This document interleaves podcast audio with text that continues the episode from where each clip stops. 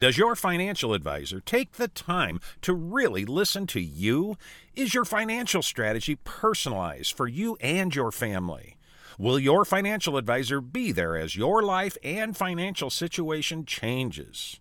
When you work with Edward Jones, they focus on what's important to you. You'll work together and use an established process to create a personalized financial strategy backed by the advice, tools, and resources to help you reach your goals. And they'll partner with you to help your strategy stay on track. Visit edwardjones.com or stop by the office of Todd Nash in Coralville, Jeff Rudolph, or Scott McGill in Iowa City, or or Travis Whitmore in North Liberty. Edward Jones, Making Sense of Investing, member SIPC. Nice. This is Rob Howe. Happy to be back again with Mike Humpal from Humpal Chiropractic in North Liberty with our backer to cracker tip of the week. Mike, what do you got for us? Rob, today we're talking about tech neck, or some people call it text neck you know, many of us have smartphones now, or especially with the with COVID pandemic, we're at home working on computers, so we've got that technology in front of us, and that tends to lead us to slouching and and hunching over and looking down, those kinds of things. Neck pain, headaches develop, back pain develops. So the four tips to avoid tech neck, I would say number one, just sit in a neutral position where your ears are over top of your shoulders. Don't allow your head to fall forward and ears get out over in front of your shoulders. So helps you sit up straight, ears over the shoulders. Number two, hold your phone at eye level when you're using your phone. It may seem a little awkward at first, but if you can bring just bring your phone up so your head doesn't have to go down, that will also assist you in keeping your ears over your shoulders, keeping that more neutral posture. And number three, if you want to look down at your device, try not to bend your head and neck down. Instead, look down with your eyes. Okay, our eyes can move too, and they can help limit the amount of motion um, and forward bend we put in our neck and heads. And then lastly, just try to avoid using uh, uh, uh, avoid spending too much time using your device, um, and just do take frequent breaks. We all know we're going to use them, use them frequently. You know, we'll tell our kids, you know, shouldn't be on that device when we're probably on it twice as much as they are sometimes. So just just just try to put the phone down, put the technology down, and give yourself frequent breaks if you can. That'll really help improve your overall comfort, improve your posture, and reduce the amount of headaches or neck pain that you get from sitting at your work computer or being on your phone. A lot of people are shaking their head yes right now and relating to what that tip of the week covered. And if you'd like to get more information from Mike and check his business out at Humpal Chiropractic, you can check him out at humpalchiro.com. Give him a call at 319 325 3558. And they are located at 1295 Jordan Street, Suite 6B in North Liberty, Iowa, 522, or excuse me, 52317. Hey, hey, it's a latest edition of the Hawk Fanatic Mailbag Podcast. I am your host, Rob Howe happy to uh, answer your questions again that you guys have sent in. We are, uh, what is today? Today's the Wednesday before Thanksgiving, the 25th of November, I guess. Recording this about 11 a.m. Central Time on November 25th. Wishing you guys all a very happy and safe holiday. I think those words have extra meaning this year with what uh, we've gone through uh, in 2020. Uh, if I'm going to make a statement about Thanksgiving, it's going to be that uh, cranberry sauce is trash. It's disgusting, especially the kind that comes in the cans and is uh, gelatinized, if that's a word. Stuff is disgusting. I don't like sweet potatoes either, but I don't have as strong as opinion on them as I do on cranberry sauce, which just is disgusting. So to each his own. If you like cranberry sauce, have at it. It's uh, as I said, it's been a year where uh, I think we all deserve to um, enjoy Thursday and Thanksgiving with the family that we can be around. Please be safe in doing so. Let's jump into um, your questions. Just a reminder uh, I will play basketball today, 3 p.m. Central Time against North Carolina Central, who had a bit of a scare with COVID, but has uh, has overcome that, I guess, and has made the trip and is here in Iowa City, a very rainy Iowa City. I'm, I'm thankful. If I'm thankful for something this week, it's that the rain we've had in Iowa City the last two days has been rain and not snow and ice. So thankful for that. The basketball team will then play again on Friday at 4 p.m. Central Time. Again, these games are at Carver. No fans. Uh, that would be against Southern. This is an MTE. Southern and North Carolina Central will play on Thursday on Thanksgiving at Carver Hawkeye Arena. I Have no idea what time that is, and you can't go anyway. And I doubt it's on TV. It's going to happen, but it's going to almost be like it's not happening, other than to those two teams and their fan bases. And then noon on Friday, noon. These are all Central Time. Iowa will play host to rival Nebraska in the Heroes game for the Heroes Trophy. Iowa winners of five straight in that series and favored by a pair of touchdowns against the Huskers. Iowa winners of three in a row. That game will be on Fox. The two basketball games will be on Big Ten Network. So it's getting you prepared for those. And uh, the women, women's basketball plays um, Northern Iowa today, November 25th. I believe that's at 6:30 at Carver Hawkeye Arena, and you're going to need Big Ten Plus to be able to view that. Uh, you know, I will. Uh, I'll take the high road on the Big Ten Plus. I think uh, it, it's a disservice to those student athletes, especially during a pandemic. Um, so whatever. E at NBA underscore fan underscore 2014 asks on Twitter, frequent uh, contributor to this podcast, which I appreciate. Who will be this season's MVPs in football and basketball? And basketball, he has a parenthetical reference besides Garza.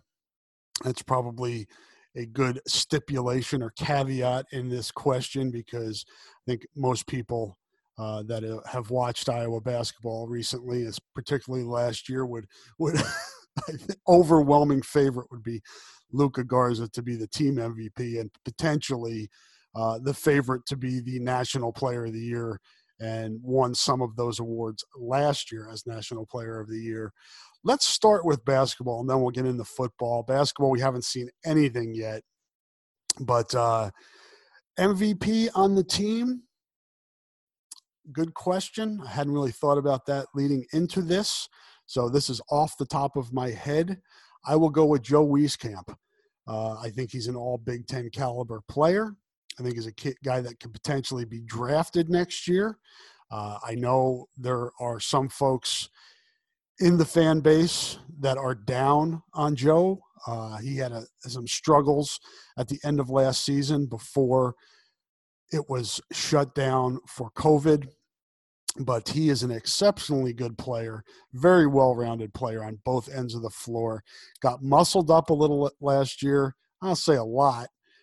Teams got physical with him, impeded his movement, um, things that he relies upon to be successful, movement without the basketball. Teams were getting away with things they probably shouldn't have got away with. You hope it now that he's a junior, he'll get the benefit of the doubt on some of those calls. Maybe he needs a little be a little bit more uh, animated when he's getting held and pointing it out to the referees a little bit more. Hopefully, Fran does as well. But I think it would it would uh, help Joe's cause if he was a little bit more, eh, you know. And he's been around for a couple years now. I think he has a little bit more cred with the referees to maybe go to them and say, "Hey, this guy's grabbing and clutching and holding onto my jersey and doing different things that we saw last year that uh, opponents got away with. And, and, credit to the opponents, if they're going to get away with holding him up and cl- clutching and grabbing, continue to do it until you get it get, until you get called for it. But I think Joe has a really good junior season. I think he's poised for a breakout. I think he's a little bit more comfortable now not only as a leader of this team, but just with his game. I think he's highly motivated. Uh, And that's saying something on this team to say that, okay, I'm going to put him as the number two player because I think you have a solid candidate in Jordan Bohannon. I think you have a solid candidate in Connor McCaffery. I think you have a solid candidate in CJ Fredrick. Um, I think Jack Nunge has a chance when he gets back from dealing with heartbreak. His dad, Mark, passing away this past weekend. Condolences to Jack and his family. I can't even imagine. Uh, hopefully, Jack can can get and you know maybe there's some solace. Uh, solace is the right word. Maybe can get away from you know the the the sorrow maybe by getting on the basketball floor maybe a little bit of a distraction it's always gonna it's gonna weigh on him there's no doubt about that but maybe out there with his brothers on the court will be a nice way for him to maybe escape the sorrow at least for a couple hours you know at a time. So hopefully he comes back as soon as he's ready and contributes to this team. But uh, for me at nba fan i'm going to go with joe wieskamp and i feel pretty comfortable about that.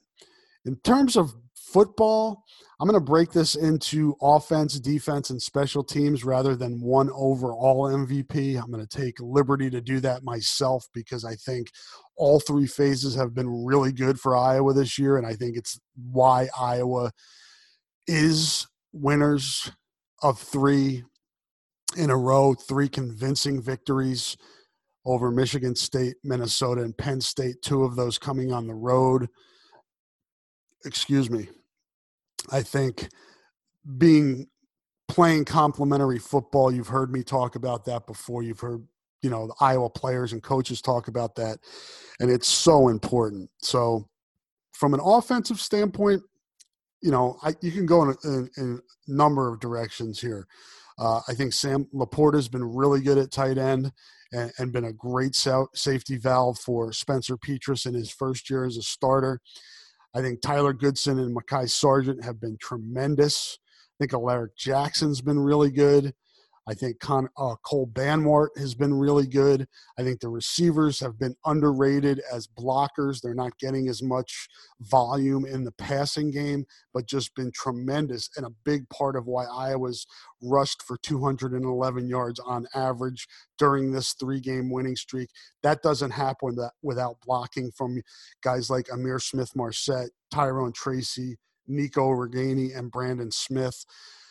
But my guy's Tyler Linderbaum. It all starts in the middle. I think he his ability to um, engineer, to lead, to vocalize what's going on up front with the offensive line cannot be understated. I think the importance is great. And just from a physical standpoint, he is so good in terms of the run game and blocking. He just does not get beat occasionally uh, somebody will get the best of him, but for the most part, making the calls, getting the offensive line where it needs to be, and just out and out being a great football player. For me, it's Tyler Linderbaum on the offensive front. Defensively, I think you have, you know, I think you have candidates in Jack Koerner at safety. Matt Hankins has been really good at cornerback. Um, I think Seth Benson has really helped since he's got healthy and, and, and back into the lineup. Nick Niemann has been tremendous at linebacker. I think Chauncey Golston's play has been underrated, very good at setting the edge and just being a sound, fundamentally good football player. Zach VanValkenburg has been a revelation and really has stepped in and plugged that gap that AJ Epenesa left when he went to the NFL early. Jack Heflin has been everything you wanted as a graduate transfer from Northern Illinois. This defense is that good 2.6 yards per carry on average. They're allowing best in the Big Ten, uh, not giving up big plays. Think the longest run last week was maybe nine or ten yards, and they don't; those don't happen very often against Iowa's defense. You're going to have to have a lot of candidates when you play that well on that side of the football. But Daviyon Nixon is the man. Um, you know, it's great that he got the 71 yard interception return for a touchdown last week. Uh, he's a fun guy. to interview. He's a fun guy to listen to. He's a fun guy to be around when we are allowed to be around him. But beyond all that, he's a really, really good football player. And without him, he takes this defensive line to that next level. 6'3, 305, athletic, um, you know, disruptive, smart. Uh, his play is infectious. And I think that's kind of been what has led this defensive surge and, and, improvement this year with replacing four guys that are currently on NFL rosters as rookies that were on last year's G- defense in Geno Stone, Christian Welch, uh, AJ Epenesa, and who am I missing? Oh, Michael Ojemudia. So, you know, that was a lot to replace, and Iowa really hasn't missed a beat and, and may have a better defense this year than it had last year. And I think a lot of that goes – uh, a credit goes to Daviyon Nixon and his play. He's really, really taken his game to the next level. And it'll be interesting to see what happens after the season because I think he's going to have a decision to make, as will Tyler Linderbaum as a third year sophomore. I think both of those guys have a chance to go early in next year's NFL draft if they so choose. And that will be a decision they will have to make after the season. And then from a special team standpoint, Keith Duncan hasn't been as good as he was last year, but he's still very good and very reliable. Ihmir Smith-Marsette missed the game, but has been good when he's returning kicks and had an opportunity to do so. Charlie Jones, again, another revelation in the punt returning game, was Big Ten Special Teams uh, Player of the Week already this season.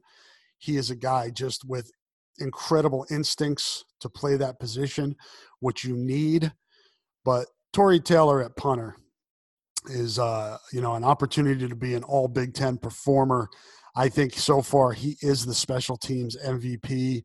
And just, you know, early in that season when Iowa was kind of finding its way, he kept them in games and he still has that ability when he does get a chance to punt and it hasn't been important the last three weeks but when iowa gets in a tight game again he's an incredible weapon to have. So thank you for the question nba fan. I took the liberty as i said to name three uh, offense defense and special teams mvps for football. Hopefully that's okay with you. If i was picking one guy on this team as an MVP for all phases. And you know, the, the number one guy for me, it's Tyler Linderbaum for all the reasons that I mentioned earlier. Uh, Cubman on Twitter, it's at Paul Rules One on Twitter. Um, haven't I don't remember having a question from you, Cubman, but I appreciate you contributing to this podcast. Uh, enjoy your takes on Twitter, and Cubman says, Hey, Rob, I'm not ripping Petras, but as a hypothetical, would this Iowa offense look, what would this Iowa law, offense look like with Brock Purdy under center? It's a really interesting question. Obviously, Purdy is tremendous talent. Um, he's had his his rocky moments this year, but kind of it, it's the opposite of what Iowa went through. Iowa had quite a bit of experience throughout its offense, with the exception of Petras. It was the other way around for Purdy. He was he was working with a lot of inexperience on his offense, even though he was experienced. And I think in both cases, those offenses have grown as experience as players on those offenses have gained experience. And I think Petras is getting better week to week, and I'm interested to see what he's able to do in these last three games. Purdy would obviously be an upgrade at this juncture in time. His ability to use his legs, which he doesn't have to do a lot. I think it's more moving the pocket, avoiding pass rush, uh, extending plays, you know, going off script a little bit more, off schedule, if you will. He has that ability to extend plays um, and and and the one real knock you have on Petras at this point is not being able to hit that long ball. I think Purdy would give Iowa a little bit better chance, at least right now, at being able to do that. Uh, yeah, with an experienced quarterback with this offense, uh, I think that would probably be the missing piece. It's just a matter of now can Spencer Petras take that next step and you know get better over time and i think he does have that ability i think eventually the game will slow down for him it's still moving a little quickly but i think purdy would better be able to utilize at this point the talents of guys like Tyrone Tracy and Brandon Smith and Ihmir Smith-Marsette. But until Petras gets to the point where the coaches feel comfortable with him doing that, and defenses sell out to take away Iowa's run, and then by selling out are capable of doing so, then we'll see more from Petras, and we'll need to see more from Petras. But uh, defenses would have a lot more trouble game planning for a Brock Purdy than they do for a Spencer Petras right now. So it would look better, Cubman, without question. Um, but I have hopes that Spencer Petras will be able to at least close that gap between where he is right now and Brock Purdy is. But this is Brock Purdy's third season. This is Spencer Petras's first season without a normal off season. So I'm going to give him a little bit leeway. And I know you're not ripping P- Petras as you mentioned in your tweet but it's definitely an interesting. Where would Iowa State be with Spencer Petras, and where would Brock Purdy be, or where would Iowa be with Brock Purdy? I think it probably changes the complexions of both teams, although both have a very good running game and and tremendous running backs. When you talk about Breece Hall, Tyler Goodson, and Mekhi Sargent, and even Ivory Kelly Martin. So, thank you for the question, Cubman. I appreciate that. Um, Daniel Schneider at Cosmo Doggy Dog, another uh, regular contributor to this podcast, asked, "Is there any way we get an Iowa ISU bowl game?" I tweeted this out during Iowa's game at Penn State, and uh, while simultaneously switching over and watching Iowa State destroy Kansas State in Farmageddon, and just kind of hypothetically tweeted out that I would love to see Iowa and Iowa State play this season. That's one of the um, biggest gut punches of this college football season that we don't get the Cyhawk game, particularly this season when both teams look to be pretty good and and could would I just you know from what we've seen to this point, particularly the last three weeks, looks like it would be a tremendous battle. And uh, it's unfortunate that we won't see that during the regular season. Is there a chance that they could play in the postseason? There's always a chance. Um, I think with how you look at this, Iowa State's 12th in the college football rankings, in position for a New Year's Six Bowl, depending on how it closes out its season. Iowa's 24th, far away from a New Year's Six Bowl, and likely will not get up that high.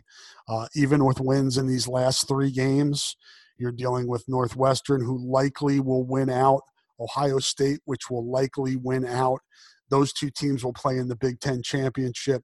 The winner going to the playoff, the loser going to New Year's Six. I suppose there could be a third team in New Year's New Year's Six for the Big Ten, just not as likely. And right now, that would more likely be Indiana. Uh, Iowa, I guess, would have an outside chance if it could win out and then beat Indiana in Game Nine if they were matched up together. Perhaps could push push itself. I believe they need to be in the top twelve. Could be top fourteen if you're a. Um, I can't remember exactly what the rules are and don't have them in front of me, but obviously New Year's Six would be the best chance for those teams because you could match them up in a game like that. But I don't see that happening just because I think Iowa's on the outside looking in with those two losses uh, of getting into the New Year's Six. So then you go to which um, bowl games are affiliated and tie in with the Big Ten and the Big 12. And there used to be more games between the Big Ten and the Big 12 in terms of tie ins, but there aren't now. And really, the only one uh, that you look at is the Cheez It Bowl, which takes place in at Chase Field in Phoenix. I believe this was formerly the Insight Bowl, and we saw Iowa play Missouri and Oklahoma in back to back years in this game after the 2010 and 2011 seasons. But if you look at this from last year, Washington State played Air Force because there was not a Big 12 rep in that game. Uh, not enough bowl eligible teams. This year, everybody's bowl eligible. It'll be interesting to me to see how these bowl games choose their teams. Somebody like Iowa, which normally is very attractive because of the way it travels, that is not a factor this year because the likelihood of fans being allowed in any type of capacity. You may get friends and family, very limited 10, 15% capacity in a stadium. That's not going to motivate a bowl to choose a school like Iowa in a normal year when Iowa travels very well and helps the economy in the city that hosts that bowl. I think there's going to be more emphasis put on television rankings. So that is something that will factor into bowl selection. The one thing I think is going to be hard to predict, like I said, that Cheez It Bowl is the only one with with you know the natural contract contracted contracts, I should say, that tie the Big Ten and and and Big Twelve into a bowl game. But there could be a lot of trading this year. Um, there could be, you know, uh, just um, more of a um, you know regional emphasis maybe to try to attract more viewers. I'm interested to see how this whole bowl game play bowl situation plays out for TV because that's really what it's going to be based on. And I would think that an Iowa Iowa State game would certainly bring a decent amount of eyeballs, particularly in this region. But how does that play overall? nationwide, probably not great, but you know, I, I, think it's more of a wait and see approach. I would not put the odds very high though that we will see an Iowa versus Iowa State bowl game. It's just I just a lot of moving parts that would need to happen for us to see that. But I appreciate that question, Daniel, and I'm with you. I'm going to have my fingers crossed that somehow, some way, we see Iowa Iowa State 2020 in a bowl game sit down at Love the Hawks checks in with a, and he says he's got a David, Hasselhoff uh, Baywatch avatar. Not sure what's going on with that one. A lot of big David Hasselhoff fans out there, though. So, not that I'm one of them. I'm not. Uh, I'm more of a Knight Rider, David Hasselhoff, than a Baywatch, David Hasselhoff. So, be that neither here nor there, not a question, but can you can you and Scott Dochterman share more funny stories about the worst Iowa sports years in each pod? You're funny. How do you spell error slash error? That's E R A slash E R R O R of the Lickliter years had me literally LOL. Appreciate the the, the kind words. Uh, sit down and, and appreciate you listening to the Hawkeye Hotspot podcast that we do weekly, Scott and I. And we will be recording that this afternoon, actually. We're going to hit you with a double dose of Wednesday podcast. We normally record, record that on Thursday, uh, but we're going to take the holiday off to be with our family. So look for that on the feed as well as this mailbag podcast uh, on Wednesday, November the 25th. We will have that up a little bit later today. Um, yeah, thinking about the Lickliter years is fun, but you don't want to look into the sun too often with that one. It'll it'll burn your eyes and and retinas out, and um, just unfortunate the Todd Lickliter years. Who knows? Maybe in a parallel universe that would have worked out, but just not a good fit. And we talk about coaches in certain you know coaches and universities that match up and are good fits that's the to me the number one key to success. You have to obviously have a talented coach and a university with the resources to take advantage of said talent but you also need it to be a good fit. I would say steve alford was not a good fit here. Uh, i would say that Todd Lickliter was not a good fit here. Fran McCaffery has proven to be a good fit here. Kirk Ferentz has been a good fit here. Uh, Hayden Fry was a good fit here. Tom Davis was a good fit here. So you look at it that way, that usually leads into the longevity of coaches. Todd, Todd Lickliter is a good coach and had success elsewhere, was not a good fit here. And sit down, I cannot promise you that we're going to share funny stories of bad Iowa sports seasons on each podcast, uh, but we'll do our best to accommodate you. Uh, let's see here. Mel David at Mel David three, my puzzle partner, checks in with. I realize that football, basketball, wrestling are the things you and other reporters report on the most. But why don't you and others report more on Iowa women's basketball? They are important too and really good. I figure fourth in money makers for UI. I believe you're right, and that term is somewhat different because they do not make money the revenue generating sports are football and men's basketball. They make money for the university and they also make money that's used to support the other sports. And I'm very much for that. Uh, I think wrestling, I think women's basketball, baseball, track, uh, rowing, gymnastics, um, I, I was going to say swimming, but and tennis, but we will stay away from that. Obviously, those sports are lost in part because there is less revenue coming in for men's and women's or, or men's basketball and football, and that costs those sports. We do, I, I guess the best way I can explain this, Mel, is we only have a certain amount of resources. I can take this back to when I worked at the Press Citizen, uh, the Iowa City Press Citizen from 97 to 2003. At that point, we had the ability and a large enough sports staff where we could staff all of those sports. There was a time where we staffed home and away for women's basketball, wrestling, men's basketball, and football. We covered those teams home and away. Definitely for men and women's basketball, or excuse me, men's basketball and football, most of the women's basketball and most of the wrestling. Uh, there were times where we didn't travel if it was, you know, a non-conference game in California or Florida or something like that. We went, might not get to it, but um, for the most part, we covered home and away, especially when it was in the conference season. I think it's the same for most outlets, media outlets. They don't have the the resources to do it anymore. And if you look at, you know, I work at Hawkeye Nation. Uh, we don't have the resources. We're not covering road football games this year. We're not covering road basketball games this year. Um, we just don't have the resources to do that. So you know it's i think it's a, a, product of what's happening in the media industry and it's funny for people to talk about you know for some people it's funny to say fake news the media sucks but when you turn around on that and say well you know i'm not a fan of the of the press and the media then you can't say well why aren't the, why isn't this being covered?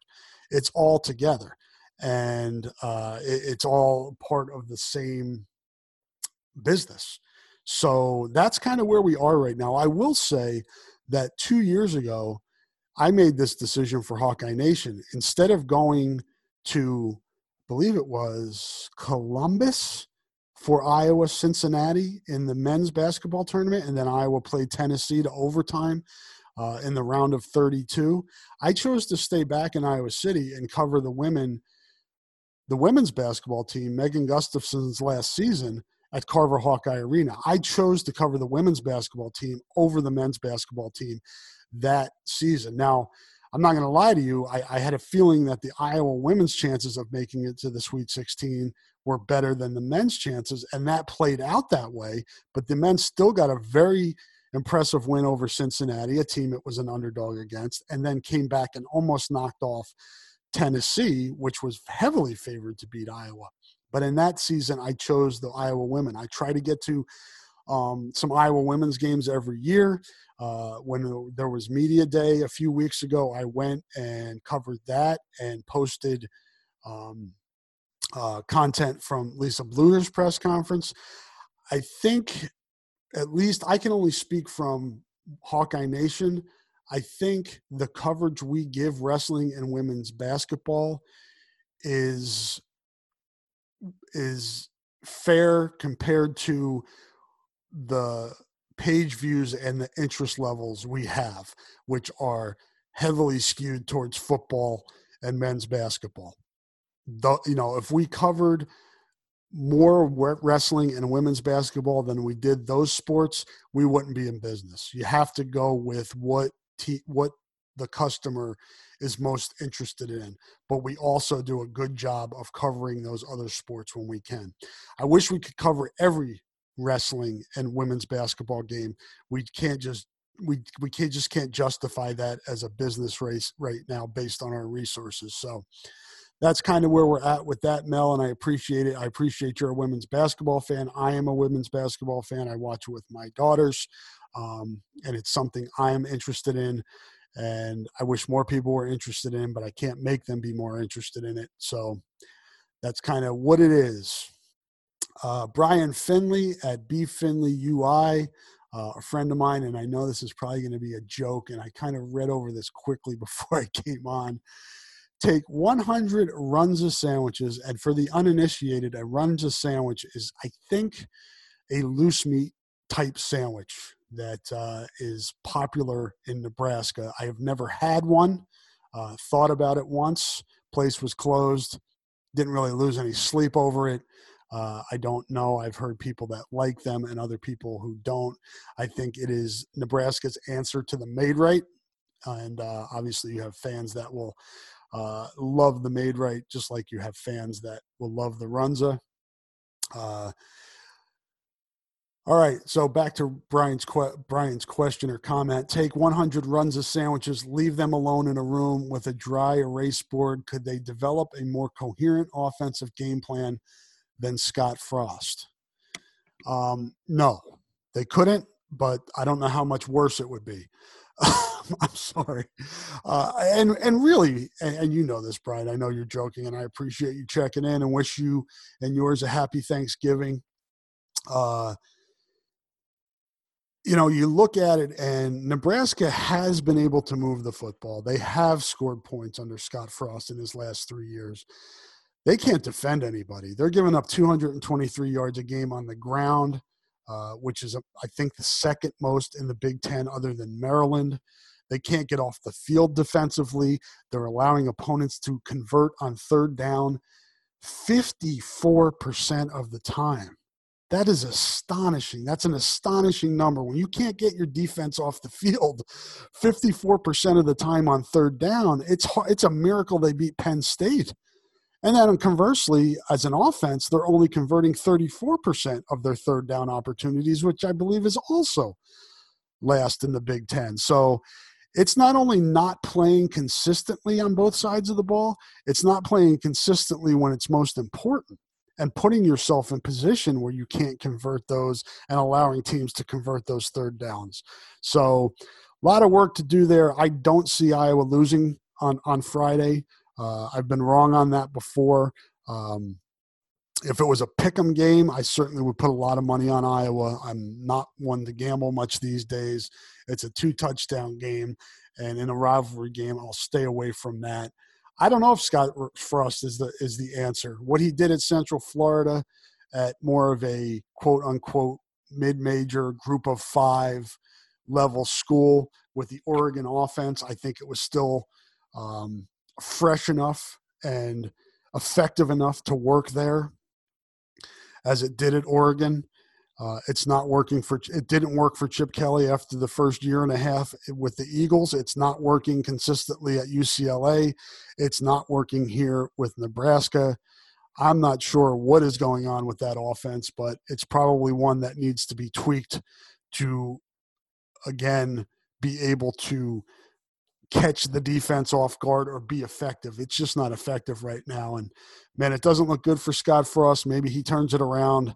Uh, but he's obviously PJ Fleck has done a better job than he has, and PJ Fleck's also having a tough year at Minnesota. But I don't think it's close if you compare where the two guys are right now with their programs. And I, don't think you could say that one program had more talent than the other going into their rebuild projects. And I would say Nebraska had more talent than Minnesota did. So we'll see how it goes for Scott Frost. I, I certainly think he is safe this year, the COVID year, and probably gets five years total, but he's got to start winning. Uh, Pat Hardy at Pat Hardy, uh, who seems to be contributing to this podcast each week, which I appreciate. Uh, usually with an off-brand question. Again today with an off-brand question. Uh, Roger Waters or Randy Quaid talking politics? Question mark. Neither. Death. I would take or I, I, would probably take a beating, maybe Mike Tyson punching me in the face before, you know, if I had to pick between the two, listening to one of those guys talk politics or taking a shot in the head from Tyson, it would be quicker and I, I think overall less painless just to take the punch from in the face from Iron Mike than to have to listen for any extended period of time for either one of those guys talking politics. I think we're both. I think we're all uh, you know, burned out on political talk this year. Uh, certainly important, certainly important time in our country. Uh, but uh, I don't really need to listen to either one of those two talking politics anytime soon. Uh, let's see here. I think that might be all the questions for the week, which is fine. A little bit shorter mailbag podcast today is certainly uh, solid, and maybe you guys can listen to it in the car riding around, getting those last minute uh, items for your Thanksgiving, uh, even if it is cranberry sauce, which is again trash. Um, but I wish everybody out there a very happy and safe Thanksgiving. Again, Scott Dochterman and I will be recording our Hawkeye Hotspot podcast today. So you'll have that in the feed along with this mailbag podcast. So you will not get something fresh on Thanksgiving Day, but then we will be back again on Friday uh, with the Rapid Review podcast following the Nebraska and Iowa football game. Maybe we'll slide a little basketball talk in that one as well. And Scott and I will talk a little basketball today uh, in the Hotspot podcast. So, Thank you guys again for listening. Thank you for the questions. Have a happy and safe Thanksgiving, and we'll talk to you on the other side.